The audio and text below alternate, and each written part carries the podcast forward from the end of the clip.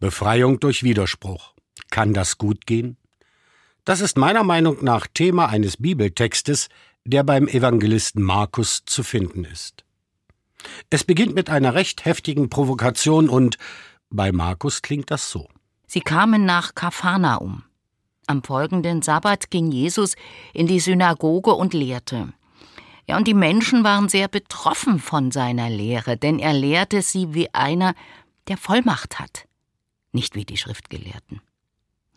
In ihrer Synagoge saß ein Mann, der von einem unreinen Geist besessen war. Der begann zu schreien: Was haben wir mit dir zu tun, Jesus von Nazareth? Bist du gekommen, um uns ins Verderben zu stürzen? Ich weiß, wer du bist, der Heilige Gottes. Da befahl ihm Jesus: Schweig und verlass ihn. Der unreine Geist zerrte den Mann hin und her und verließ ihn mit lautem Geschrei. Da erschraken alle und einer fragte den anderen: Was hat das zu bedeuten? Hier wird mit Vollmacht eine ganz neue Lehre verkündet. Sogar die unreinen Geister gehorchen seinem Befehl. Und sein Ruf verbreitete sich rasch im ganzen Gebiet von Galiläa. Der erste Teil dieses Szenarios wirkt irgendwie eigentümlich. Jesus lehrt, die Mehrheit schweigt, wenn auch betroffen, und einer schreit. An sich haben in dieser Situation nur zwei etwas zu sagen. Der, der aus Vollmacht heraus lehrt, und der, der widerspricht. Der Rest ist Schweigen, könnte man sagen. Aber derjenige, der widerspricht, reagiert wenigstens direkt auf Jesus. Er redet jedenfalls mit ihm, wenn auch unangemessen laut. Der zweite Teil dieses Szenarios ist nicht minder eigentümlich, wenn auch merkwürdig, also des Merkens würdig, dieses Verhalten der weiteren Umstehenden. Immer noch reden sie nicht mit Jesus, sie reden lediglich untereinander.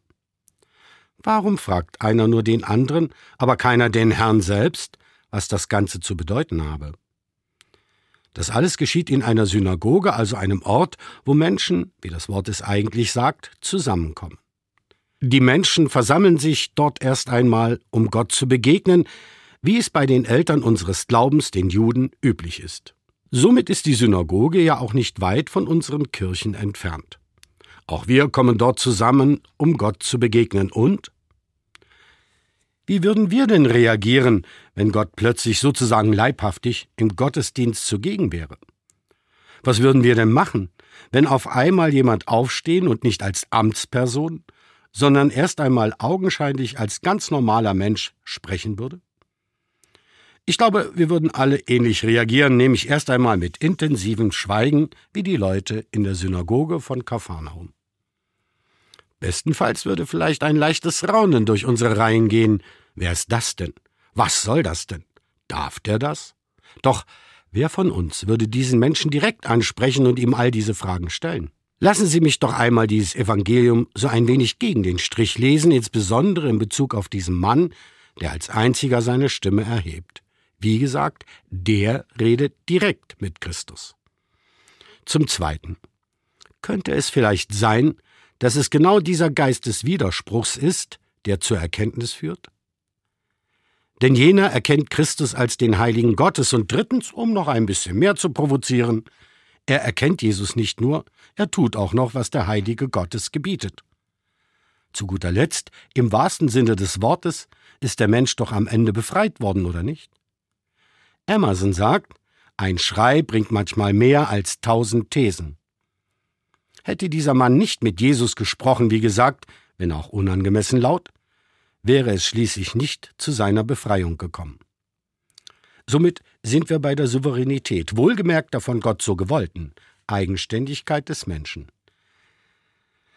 Selbst wenn er in eben jener Freiheit Gott erst einmal widerspricht.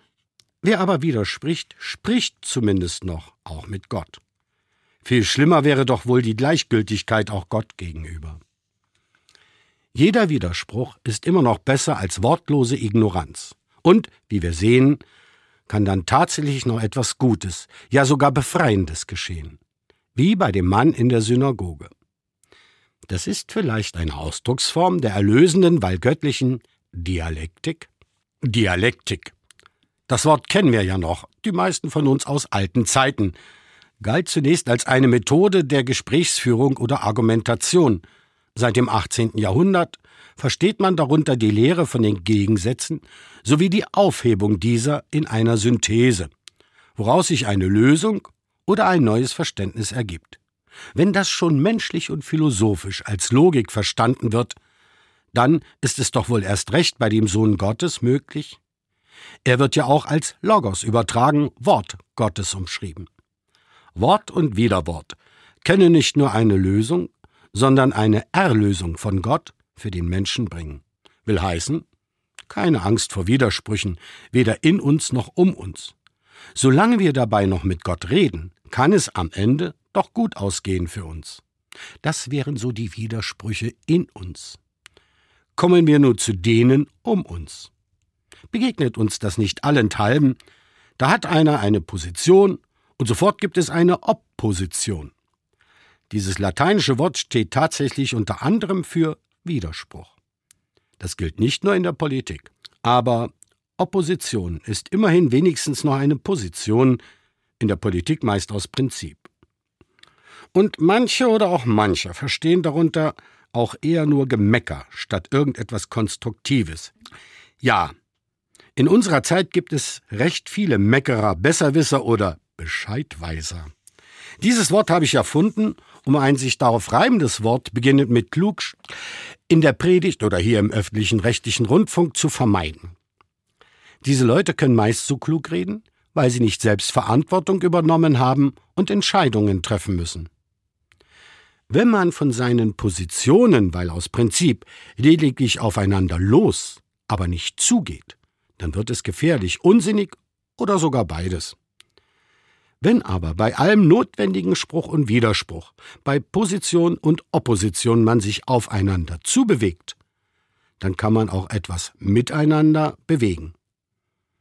Und als Christin oder Christ werden wir immer eine Position einnehmen und uns sofort einer Opposition gegenüber erleben. Ja, das ist auch gut so. Denn gelegentlich kann uns dieses Gegenüber sogar hilfreich darin sein, selbst aus einem Standpunkt einen Ausgangspunkt zu machen, damit etwas in Gang kommt.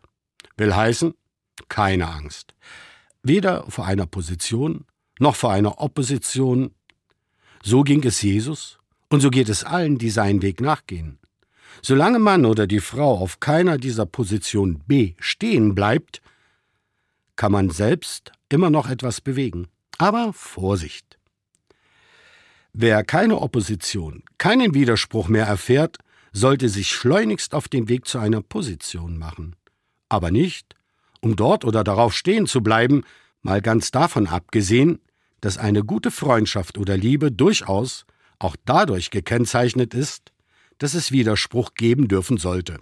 Wer agiert, wird immer reagieren, provozieren.